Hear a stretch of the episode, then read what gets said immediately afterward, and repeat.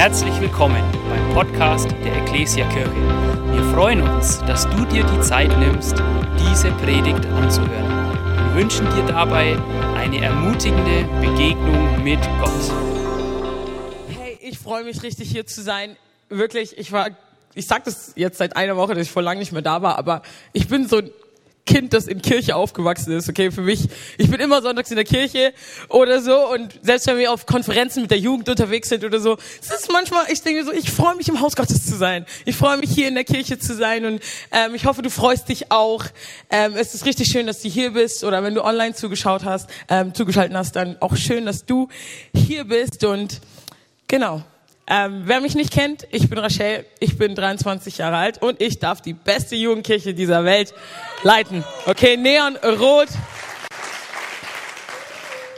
Ich lieb's, wenn wir als Kirche zusammenkommen, egal welchen Alters, und ähm, ja, wir einfach erleben dürfen, wie Gott ähm, im Leben der Menschen wirkt. Und es ist so ein Privileg, hier zu sein. Und falls euch noch nicht aufgefallen ist, wir sind in einer neuen Predigtserie. Mehr Leben, mehr wie? Nochmal, mehr Leben, mehr wie Jesus. Sehr gut. Es klingt sehr stark nach unserer Vision, oder? Unsere Vision als Ecclesia Kirchen ist mehr Menschen, mehr wie Jesus. Hey, und daran ist auch diese Predigtserie angelehnt, okay? Und wir wollen unseren Fokus hier auf auf den Teil mehr wie Jesus setzen. Und wir reden über unterschiedliche Themen. Wir haben jetzt schon Vertrauen wie Jesus gehört. Wir haben schon Lieben wie Jesus gehört. Und Heute geht es um Anbetung, wie es schon gesagt worden ist. Herr, und der Leitvers dieser Predigtserie ist Johannes 10, Vers 10. Sag mal 10, Vers 10. ist einfach zu merken. Wir wollen uns das merken und echt wirklich so annehmen für unser Leben und uns echt so daran erinnern an diesen Vers, okay? Und dort steht, ich aber bin gekommen, um ihnen Leben zu bringen. Leben in ganzer Fülle. Ich sag's nochmal. Ich aber bin gekommen, um ihnen Leben zu bringen. Leben in ganzer Fülle. Hey, ich weiß nicht, wie es mit dir mit diesem Vers geht. Aber wenn wir Jesus nachfolgen, wenn wir sagen, hey, Jesus ist unser Ein und Alles, dann wollen wir ihm auch alles geben. Wir wollen uns verändern lassen von ihm, oder? Und er sagt, in ihm ist Leben. Und vielleicht sieht dieses Leben als Nachfolger Jesus ganz anders aus, als wir vielleicht glauben. Wir hören von Verfolgung, wir hören von auch hier immer wieder Leute, ja, können mit dem Glauben vielleicht gar nicht so viel anfangen und du denkst dir, Leben in ganzer Fülle. Ich habe trotzdem Leid, ich habe trotzdem Sorgen und vielleicht ist es nicht genau das, was Jesus meint, sondern er, er will Frieden in dein Herzen bringen. Er will dein König sein, er will regieren und er will dich segnen anders, als du es dir manchmal vorstellst. Aber ich sag dir jetzt schon, es ist so viel besser, als du dir vorstellen kannst. Herr, und ich liebe, dass wir über diese Predigtserie reden, dass wir über diese Themen reden, warum wir wollen mehr werden wie Jesus. Und es ist auch unsere Bestimmung, mehr zu werden, mehr zu werden wie Jesus. Und ich glaube und wir glauben, dass deine wahre Identität auf dieser Reise mit Jesus gefunden werden wird. Dass die Werte, die Jesus uns mitgibt, Werte von uns werden, die wir ausleben können und ein Licht sein können für andere, oder? Hey, und ich bin so dankbar für diese Predigtserie und über die Themen. Und hey, wir wollen heute über Anbetung reden. Und ich habe euch etwas mitgebracht, okay? Seid ihr, seid ihr gespannt? Seid ihr gespannt? Es steht schon da. Ich glaube, Leute waren ein bisschen verwirrt, so woher kommt der Schaukelstuhl?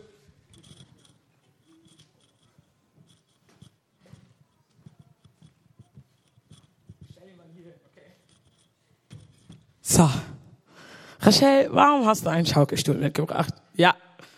Also, ich lebe noch nicht ganz lange hier in Schwabach, in Schwabach wohne ich, ähm, und ich habe mich mit so ein bisschen Einrichtung auf Budget okay, ähm, äh, eingegroovt, okay, und ich wollte gucken, hey, wie kann ich meine Wohnung einrichten? Und ich lieb's warm im Sinne von, dass es warmes Licht gibt, dass es richtig schön ist, okay?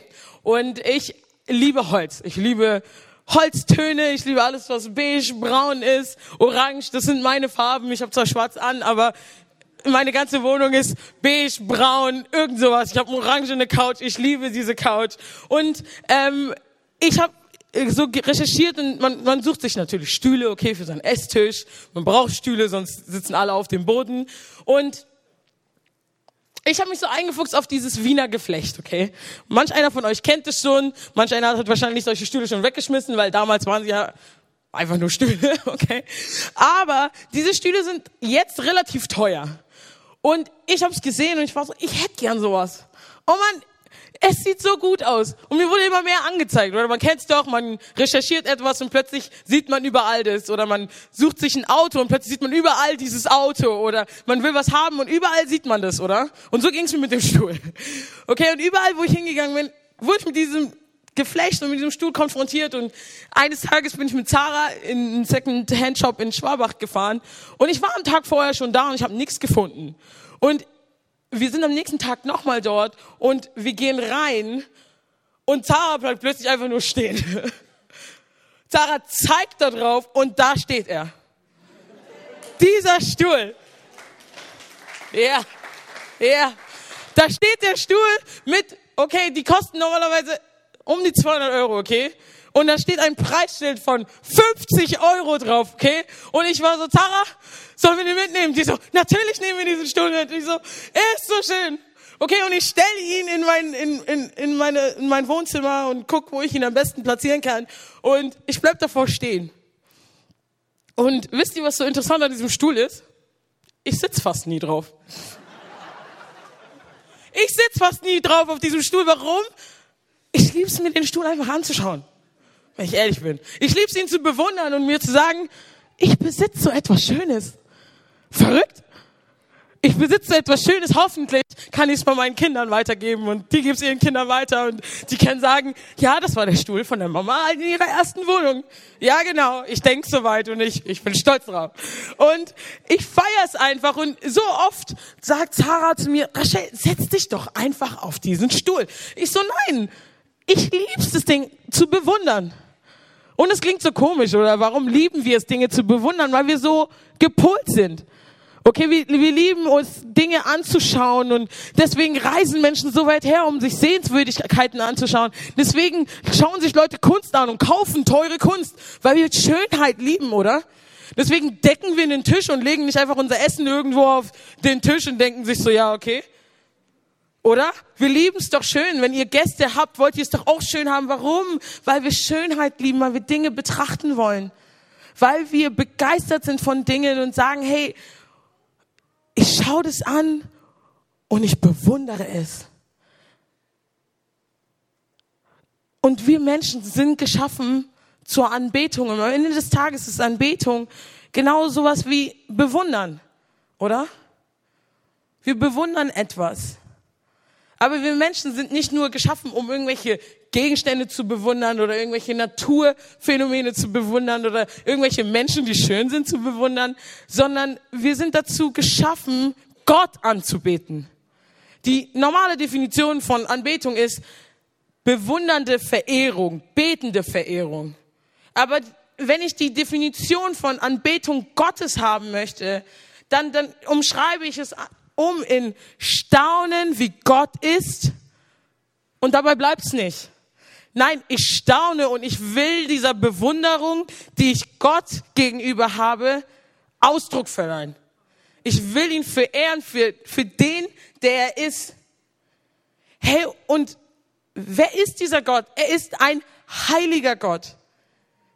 Er ist nicht wie wir Menschen, er ist nicht wie diese Welt, er ist abgesondert davon, aber er will nicht abgesondert bleiben, aber er ist es trotzdem, weil er ist übernatürlich, okay? Er ist so viel höher als das, was wir denken. Alles, was wir sehen, das ganze Universum, durch sein Wort. Und ihm gebührt alle Ehre. Und es ist so verrückt, was für einen heiligen Gott wir haben. Und dennoch sind wir geschaffen dazu, diesen heiligen Gott anzubeten.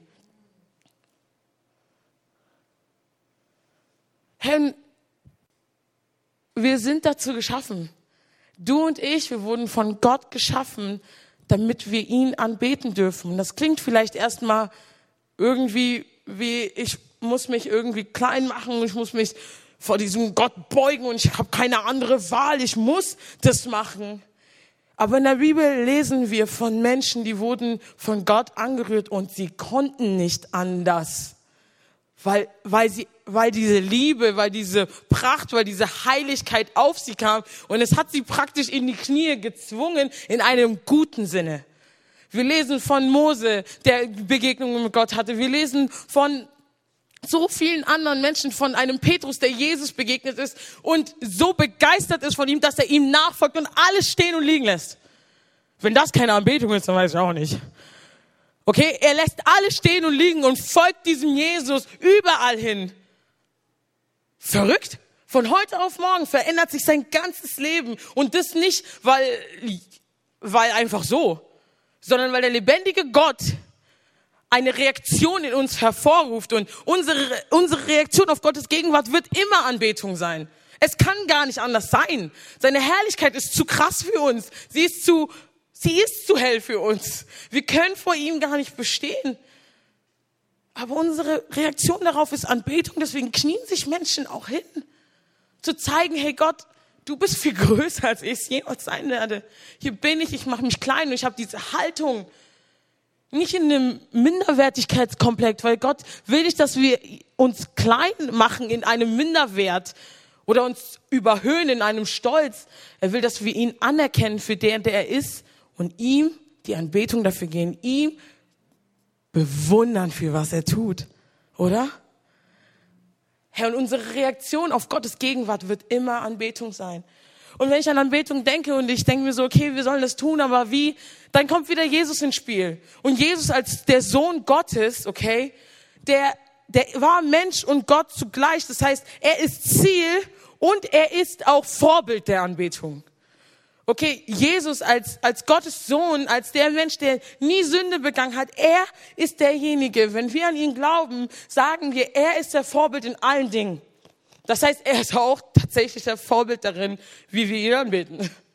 Wie wir ihn bewundern, wie wir dieser Bewunderung Ausdruck verleihen dürfen in unserem Leben. Herr, und ich habe euch ein paar Punkte mitgebracht, damit wir genau das irgendwie lernen dürfen, oder?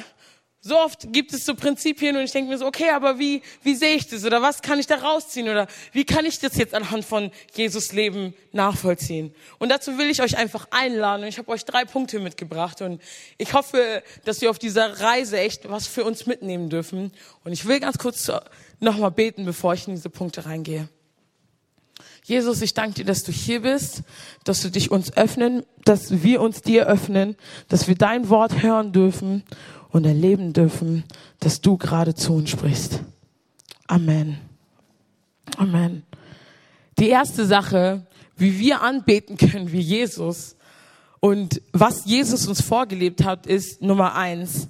Jesu Priorität war echte Anbetung. Ich sag's nochmal, Jesu Priorität war echte Anbetung. Was bedeutet das? Jesus ist in einen Kontext reingeboren worden und hey, die Juden, die haben viel religiöses Leben gehabt und Jesus war Teil von diesem religiösen Leben, okay? Er ist in die Synagoge gegangen, er hat gebetet, er hat für Menschen gebetet, er heiligte die Feiertage, er heiligte den Sabbat. Das waren alles Äußerlichkeiten in Anführungszeichen, wie man Anbetung leben konnte zu diesem Zeitpunkt. Aber das blieb bei Jesus nicht nur so. Hey, Jesus ging auch in die Stille in die Einsamkeit mit Gott.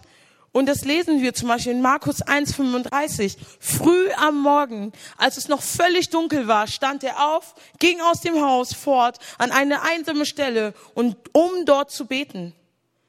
Oder in Matthäus 14, 23, nachdem er sich von der Menge verabschiedete. Jesus predigte, Jesus heil, heilte Menschen. Er hat so viel getan, aber er verabschiedet sich von der Menge, stieg auf einen Berg, um ungestört beten zu können.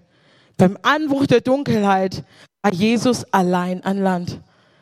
Herr, er liebte es, mit Gott zu sein. Nicht nur die Äußerlichkeiten, nicht nur den Gottesdienst, nicht, sondern auch ganz echt mit seinem Vater, auch seine Ängste. Auch seine Ängste. Er kam, als es kurz bevor er gekreuzigt werden musste, mit ganz viel Angst vor Gott, ganz privat, hat nicht so getan, als ob das an ihm vorbeiging und denkt sich so, ja, ich sterbe für die Menschheit. Toll. Sondern er hatte Angst und er ging zu Gott mit seinem Leiden und er flehte ihn an und hat aber gesagt, hey, nicht mein Wille soll geschehen, sondern deiner. Warum? Weil er eine echte und intime Beziehung zu seinem Gott hatte. Diese Beziehung war so echt, dass er uns ein Gebot oder uns erinnert an das Gebot, was es bedeutet, ein Leben als Christ zu führen, ein Leben in Anbetung zu führen. Und es ist das wichtigste Gebot und wir lesen das in Lukas 10, 27, nämlich du sollst dein, du sollst dein, den Herrn, deinen Gott, lieben von ganzem Herzen, mit ganzer Hingabe, mit all deiner Kraft und mit deinem ganzen Verstand und deinen Nächsten sollst du lieben wie dich selbst. Es fängt an mit, du sollst den Herrn, deinen Gott, lieben. Von ganzem Herzen. Das hat Jesus auch getan. Das wollte er, dass wir auch tun. Und er liebte seinen Nächsten. Und er liebte auch sich selbst. Genug, um immer wieder zu Gott zu kommen und ihm alles zu geben. Und ihm war das so wichtig, Ihm war das so wichtig. Und als die Jünger ihn auch fragen, hey, wie sollen wir beten, okay? Es ist gut, dass sie endlich mal gefragt haben, hey, wie sollen wir das machen? Du gehst bald, was passiert? Hat er ihnen auch Sachen mitgegeben. Und Jesus spricht davor, wenn wir das gleich lesen, davon von echter und falscher Frömmigkeit, okay? Hey, als Christ kann man schon schnell vielleicht ein Bild von sich zeigen, das irgendwie zeigt, hey, ich bin heilig oder ich habe alles im Griff und ich bin toll und ich ähm, habe so eine gute Zeit mit Gott und ich bete jeden Tag und die Realität könnte ganz anders aussehen. Und so war es bei den Pharisäern. Das waren Schriftgelehrten, die kannten die Bibel. Oh Mann, ich hätte gerne deren Wissen. Wirklich. Die kannten die Bibel, die Schrift auswendig und doch war in ihrem Herz so viel Falschheit. Sie liebten ihre Nächsten nicht. Sie halten Menschen nicht an Sabbat. Sie verachteten Menschen. Sie haben Menschen ausgegrenzt. Und Jesus spricht davon, dass er falsche Frömmigkeit nicht feiert. Und wir lesen in Matthäus 6, 5 bis, 6, 5 bis 7, wo Jesus sagt, und wenn ihr betet, macht es nicht wie die Heuchler, die sich zum Gebet gerne in die Synagogen und an die Straßenecken stellen, um von den Leuten gesehen zu werden. Ich sage euch, sie haben ihren Lohn damit schon enthalten. Wenn du beten willst, geh in dein Zimmer, schließ die Tür, dann bete zu deinem Vater, der auch im Verborgenen gegenwärtig ist. Und dein Vater, der ins Verborgene sieht, wird dich belohnen. Herr Jesus, ist wichtig, dass Anbetung echt ist. Und diese Anbetung von diesen frommen Leuten, sie war nicht echt.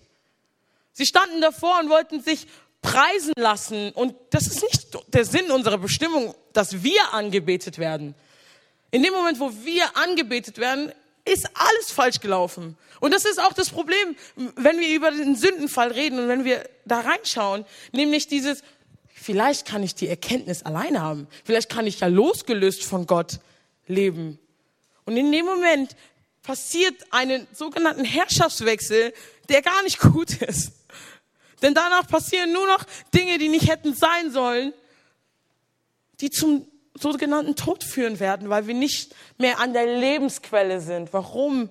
Leben in Fülle finden wir bei Gott. Alles, was in die andere Richtung geht, wird uns den Tod bringen. Das heißt, in dem Moment, wo sie ihren vermeintlichen Lohn erhalten haben, haben sie ihr eigentlichen Ziel verpasst, nämlich Anbetung vor ihrem Vater. Und das ist das Zweite, was wir von Jesus lernen dürfen. Jesus schaute und zeigte auf den Vater in all dem, was er tat. Er hat den Ruhm niemals für sich eingeheimst, sondern immer auf Gott verwiesen. Immer auf ihn verwiesen. Und das Krasse ist, dass er von diesem Gott, der so heilig ist, dass die Juden den Namen Jahwe nicht mal richtig in den Mund nehmen, dass sie ihn gekürzt haben und so, einen Vater nennt. Es ist so verrückt, oder? Dieser heilige Gott wird Vater genannt. Er wird nahbar gemacht für die Menschen. Und es war so neu, oder? Es ist so neu für die Menschen. Es war nicht selbstverständlich. Du musstest in den Tempel gehen, um ein Stück von der Gegenwart Gottes zu bekommen. Und danach musstest du auch wieder rausgehen. Wie schade ist das denn? Und Jesus zeigte in all den Dingen auf den Vater. Und was ich so liebe daran ist, dass Jesus einfach weiß, dass wir Leitung in unserem Leben brauchen, okay? Dass wir etwas an die Hand brauchen und er gibt uns das Vater unser. Okay, und wir kennen das Vater unser bestimmt. Vielleicht hast du es auch schon mal gehört, vielleicht kennst du es sogar auswendig und ich lieb's. Und das, die erste Hälfte vom Vater unser, ist ja kein langes Gebet. Da geht's nur um Gott. Da geht's nur um den Vater. Vater unser im Himmel, geheiligt, weil er so heilig ist, werde dein Name, nicht mein Reich, nein, dein Reich komme. Dein Wille geschehe, wie im Himmel, so auf Erden. Hey, der ganze Teil von diesem Gebet ist an erster Stelle auf den Vater gerichtet. Und Jesus bringt uns dieses Gebet bei, damit wir in allem, was wir tun, immer erstmal auf den Vater schauen. Dass wir ihm nachmachen darin, weil ihm gebührt alle Ehre. Er ist der Ursprung des Ganzen. Ja, und deswegen, und da komme ich schon auch auf den dritten Punkt, war Jesus voller Eifer für die Anbetung. Er war voller Eifer für die Anbetung und er setzte sich dafür ein. Und ich will euch mal reinnehmen in eine Geschichte aus Johannes 2, 13, aus Johannes 2. Okay? Also, wir lesen. Kurz bevor die Juden ihr Passafest feierten, ging Jesus nach Jerusalem hinauf. Im Vorhof des Tempels stieß er auf die Händler, die ihre Rinder, Schafe, Tauben zum Verkauf anboten und auf die Geldwechsler, die an ihren Tischen saßen. Da machte er sich aus Stricken eine Peitsche, trieb sie alle mit Schafen, mit ihren Schafen und Rindern aus dem Tempelbezirk raus. Er schüttete das Geld der Wechsler auf den Boden, stieß ihre Tische um und den Taubenverkäufer befahl er, schafft das alles weg macht aus dem Haus meines Vaters kein Kaufhaus. Seine Jünger erinnerten sich dabei an die Schriftstelle. Der Eifer für dein Haus wird mich verzehren. Die führenden Männer des jüdischen Volkes stellten Jesus zur Rede. Kannst du uns mit einem Wunder beweisen, dass du recht hast, so zu handeln? Jesus gab ihnen zur Antwort, reißt diesen Tempel ab und ich werde sie in drei Tagen wieder aufbauen. Wie? entgegneten sie. 46 Jahre lang wurde an diesem Tempel gebaut und du willst es in drei Tagen wieder aufbauen? Doch Jesus hatte mit dem Tempel seinen eigenen Körper gemeint. Später, als Jesus von den Toten auferstanden war, erinnerten sie sich an diesen Ausspruch und sie glaubten an die Voraussagungen der Schrift und dem, was Jesus selbst gesagt hat. Wow. Was für eine Geschichte, oder? Der Tempel war der Ort der Versammlung, ein heiliger Ort, denn dort war, konnte man ein Stück von dieser Gegenwart Gottes erleben. Hey, und die Menschen gingen immer mit ihren Anliegen hin und sie mussten Opfer bringen, okay? Sie mussten Opfer bringen und dort konntest du im Vorhof des Tempels auch Opfertiere kaufen, okay? Das war normal, weil Menschen kamen von weit her, um dahin zu kommen, um in in diesen Tempel zu kommen. Aber es war nicht allen möglich, in diesem Tempel zu sein, sondern es gab in dem Tempel, okay, den Herodes dann erweitert hat. Okay, der Tempel war schon immer wuchtig und groß und Herodes hat es noch riesiger gemacht zu dem Zeit von Jesus. Und es gab diesen Vorhof der Heiden. Das war ein bestimmter Bereich, der dafür vorgesehen war, dass nicht jüdische Gottesverehrer dort ihre Gebete sprechen durften. Denn es gibt die Verheißung, die es in Jesaja gibt, hey, mein Haus soll ein Gebetshaus für alle sein. Und mit diesem Vorhof der Heiden war dies möglich. Das heißt, Jesus kommt rein in das Haus seines Vaters, dem Haus, wo Anbetung geschehen soll, oder? Da, wo, wo Menschen vor Gott kommen dürfen und genau das tun dürfen. Und was sieht er? Geschäfte. Was sieht er? Korruption, weil Menschen ähm, zu, sich denken, ja, ich mache richtig Geld. Zur Passafestzeit, okay? Das war das Fest, wo sie daran gedacht haben, dass der Gott ähm, sie aus Israel geführt hat, aus der Sklaverei geführt hat. Einer der wichtigsten äh, Feste der Juden. Und er kommt rein und die Leute machen Geld damit. Die Leute machen aus seinem, aus dem Haus, wo gebetet werden soll, eine Räuberhülle. Es hatte nichts mehr mit Anbetung zu tun. Jesus fand es nicht schlimm, dass es dort verkauft wird. Das war ja Ritus, das war ja normal. Aber du schautest um dich herum und nirgendswo wurde angebetet. Nirgendwo passierte das, wozu dieser Tempel da ist. Und Jesus rastet aus. Er hat niemanden verletzt, aber er ist ausgerastet, um ein Zeichen zu setzen, dass genau das nicht sein soll. Die Menschen sollen kommen. Es war die einzige Möglichkeit, dass Menschen, die ausgestoßen waren, ein Stück von diesem Gott erhaschen durften, weil die Pharisäer, die scherten sich nicht um die, oder? Ein Haus der Anbetung, da wo Anbetung passieren sollte. Und wisst ihr, was das Krasse ist? Diese Menschen, die zu diesem Zeit erlebt haben, die kennen die Zeit nur mit Tempel. Aber wir kennen die Zeit, wo Jesus ans Kreuz gegangen ist für dich und für mich, auferstanden ist, zurück zum Vater gegangen ist, der Heilige Geist, der nun in uns lebt, das haben wir Pfingsten gefeiert, oder? Letztens erst der nun in dir und in mir und, und so lebt und dort wohnt Gott. Und wir lesen das in 1. Korinther 3, 16 bis 17. Wisst ihr nicht, dass ihr der Tempel Gottes seid und dass Gottes Geist in eurer Mitte wohnt? Wer den Tempel Gottes zerstört, zerstört damit sich selbst, weil er Gottes Gericht über sich bringt.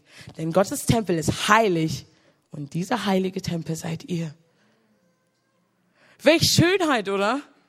Welche Schönheit, dass dadurch endlich möglich ist, dass alle, so wie wir jetzt hier als Kirche gerade zusammenkommen, Menschen unterschiedlicher Nationen, Menschen mit unterschiedlichen Backgrounds, Menschen, die vielleicht in einem normalen Setting gar nicht so zusammenkommen können, zusammenkommen können, weil wir ein Geschenk erhalten haben der Gnade und ein Geschenk bekommen hat, dass jeder einzelne von uns anbeten darf, oder? Herr, und das war Jesus Anliegen in allem, was er tat. Und deswegen kämpft er darum, deswegen hat er so einen Eifer dafür. Es hat ihn verletzt. Warum? Es zeigt nicht auf den Vater, was da passiert ist. Und wenn ich an Anbetung denke, dann, oder wenn wir über Anbetung reden, dann gibt es so viele Formen der Anbetung. Wir können hier Lieder singen, wir können die Bibel lesen, wir können Zeit in der, in der Stille haben. Wir können malen, wir können das alles tun, aber wir sollen es tun ihm zur Ehre. Und wir sollen ganzheitlich leben. Nicht nach außen hin fromm tun oder, oder sonst irgendwas, sondern auch von innen geprägt sein von einer Liebe, die kommt, weil wir unsere Zeit mit Gott genommen haben, oder? Das ist wahre Anbetung, dass wir ihn erheben über allem und es geht dabei gar nicht um uns, oder? Vater unser, geheiligt werde dein Name. Gott, Gott weiß, dass sein Name heilig ist. Er weiß, dass er das alles tun kann. Also wieso brauchen wir Anbetung? Wir brauchen es für uns. Wir müssen uns ständig in unserem Alltag daran erinnern, dass Gott Gott ist, oder? Dass ich nicht die Entscheidung über mein Leben treffen möchte, dass ich nicht die Person bin, die Gott ist sondern dass es einen Vater im Himmel gibt, der will meine Leiden auf sich nehmen. Da gibt es einen Gott im Himmel, der will, dass ich zu ihm komme und ihm Rat frage. Da ist ein Gott, der will mit dir durchs Leben gehen.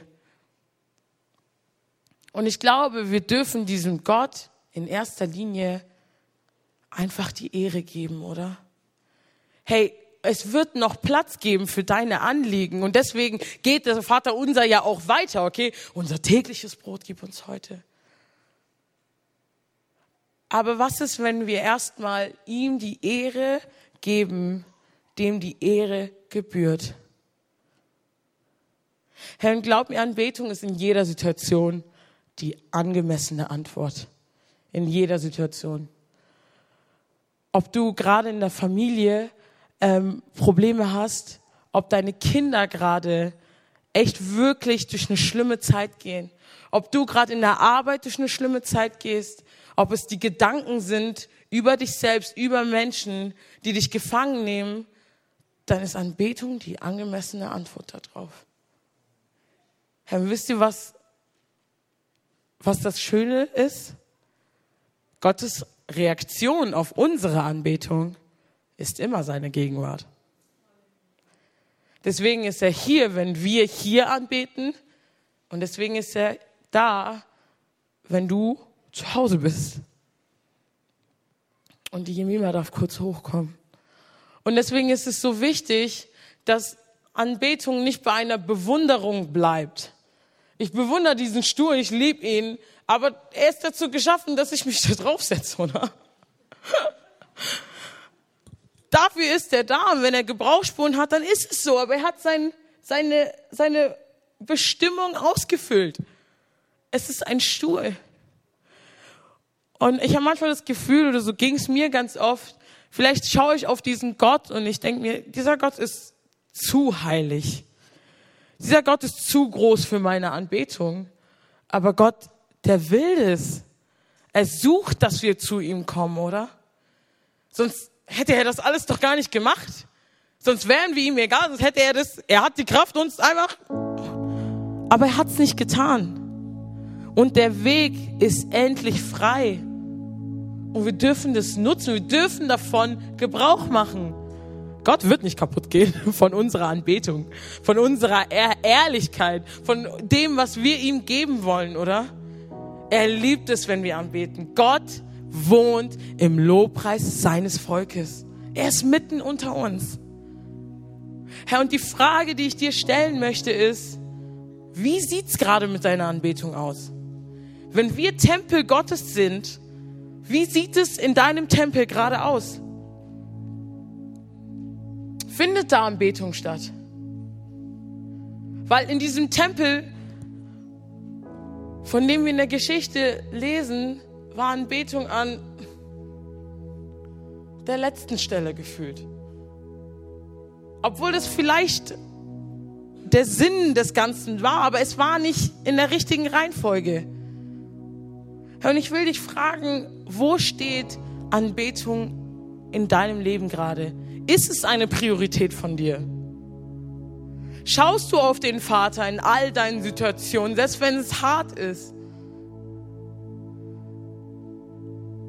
Bist du voll Eifer? Dass selbst wenn du keine Lust hast zu beten, dass selbst wenn du keine Lust hast, im Lobpreis deine Hände zu beten, trotzdem sagst, ich will es tun. Hast du Eifer davor, Gott die Ehre zu geben? Hey, ich denke mir immer, was passiert, wenn ich meine Stimme komplett verlieren kann und nicht mehr hier im Gottesdienst singen kann? Ich liebe es zu singen. Ich liebe es, Lobpreis zu machen. Aber es wäre nicht schlimm. Ich will mich davon nicht unterkriegen lassen, sondern ich würde mir eine neue Form suchen, oder? Dann tanze ich halt für Gott. Let's go! Und wenn ich nicht tanzen kann, dann male ich für Gott. Hey, wenn ich nicht malen kann, Hey, dann bete ich, dann denke ich an Gott, dann schaue ich die Natur an. Lasst uns nicht die Anbetung klein machen, sondern lasst uns sie als Priorität in unserem Leben haben, weil er es liebt, weil ihm die Ehre gebührt, weil unser Herz verändert wird, wenn wir anbeten, oder? Weil er unser Herz verändern möchte. Und das Krasse daran ist, der Feind, der hasst es, wenn wir Gott anbeten. Der will, dass wir umherwandeln und und lost sind, wie man es in Jugendsprache sagen würde, dass wir verloren sind und unsere Identität niemals finden können, niemals Anbetung haben. Und er kann Lügen in unsere Köpfe reinschmeißen oder uns auch einfach nur beschäftigt machen. Das ist manchmal einfach so einfach. Hey, oh, ich habe es nicht geschafft, heute zu beten. Es war so stressig und glaub mir, das Leben ist stressig und ich kann mir nicht vorstellen, wie es ist als Elternteil, okay? Aber Gott will dir trotzdem begegnen. Gott will dir in diesem Stress, den du im Alltag hast, begegnen. Und er möchte, dass du ihm ein, einen Platz schaffst in deinem Leben, dass genau dieser Sinn zurückkommen darf, oder? Und er will dir begegnen und er will dein Leben verändern. Er will es transformieren. Und Gott wünscht sich, dass wir ihm echte Zeit geben. Nicht ein bisschen. Nicht, und es geht mir nicht um die Zeitspanne zehn Minuten, wo du wirklich vor Gott kommst, nicht noch abgelenkt bist, könnten die powervollsten zehn Minuten deines Tages sein. Aber Gott wünscht sich, dass wir zu ihm kommen und er will sich dir nahen. Und deswegen will ich dich fragen, wie sieht es mit deiner Anbetung in deinem Alltag aus? Hast du das Gefühl, du bist eher mehr fromm? Ja, dann schaffe ich es halt, den Vers des Tages zu lesen oder ich teile ihn in meiner WhatsApp-Story oder auf Instagram. Ich sage, ich bete für die Menschen, aber ich vergesse das eigentlich irgendwie immer.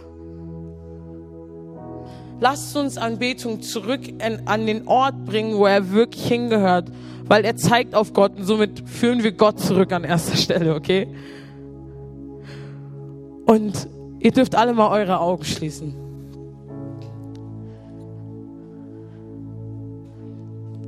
Ich aber bin gekommen, um ihnen Leben zu bringen. Leben in ganzer Fülle.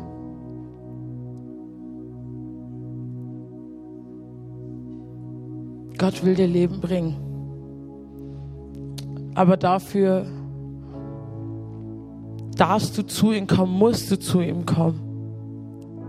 Herr, und wenn du hier bist und du hast mit diesem Gott eigentlich nichts zu tun und du hörst dir das alles zum ersten Mal an und du denkst dir, irgendwie will ich ein anderes Leben, ein Leben, wovon sie spricht, von diesem Gott, der einen so sehr liebt, der so heilig ist, dass er seinen Sohn gegeben hat für uns der in mir wohnt, der mir Frieden schenken möchte, der mich trösten möchte, der mich verändern möchte. Herr, und irgendwie ist mein Leben kein Leben. Irgendwie suche ich nach Erfüllung und ich finde sie nicht. Dann will ich dich einladen, gib doch diesem Jesus eine Chance. Herr, wenn er gerade zu dir spricht, wenn dein Herz gerade was macht, dann heb doch vielleicht kurz, einfach ganz kurz deine Hand. Und ich würde gern für dich beten, dass dass dieser Jesus in dein Herz kommen darf jetzt gerade. Weil er will dir Leben schenken, das so viel anders ist, als du glaubst. Er will dich befreien aus Ängsten, aus Süchten, aus Gedanken, falschen Hoffnungen, die vielleicht kommen, auf Sicherheiten, die wir alle nicht haben.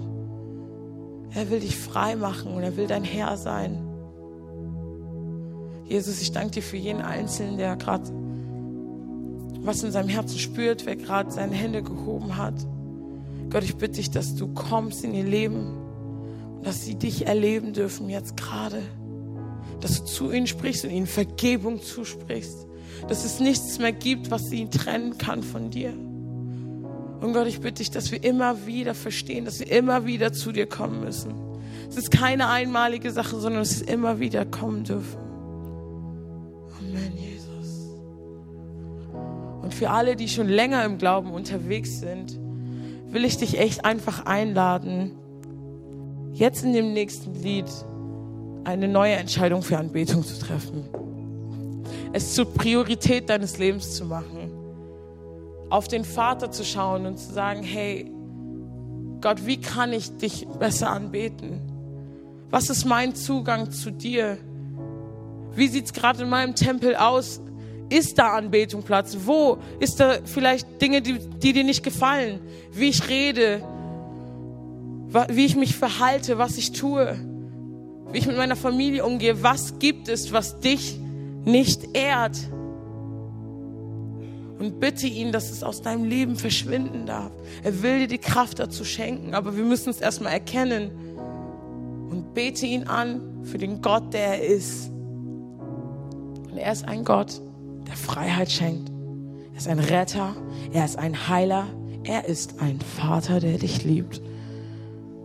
Und wir dürfen wie Kinder immer wieder zum Papa kommen und ihm alles geben. Lass uns das tun, jetzt hier öffentlich und auch privat zu Hause, ganz echt und ganzheitlich mit unserem ganzen Leben ihm die Ehre geben in allem, was wir tun. Und die Lobpreisband wird gleich noch ein Lied spielen und ich will euch einfach einladen, genau das jetzt einfach zu machen. Wenn ihr könnt, kniet euch vielleicht hin. Hebt die Hände, streckt ihn und lasst uns ausdrücken, wer Gott für uns ist, oder? Ihr dürft gern aufstehen mit mir, jeder, der kann. Wir wollen das jetzt gemeinsam tun.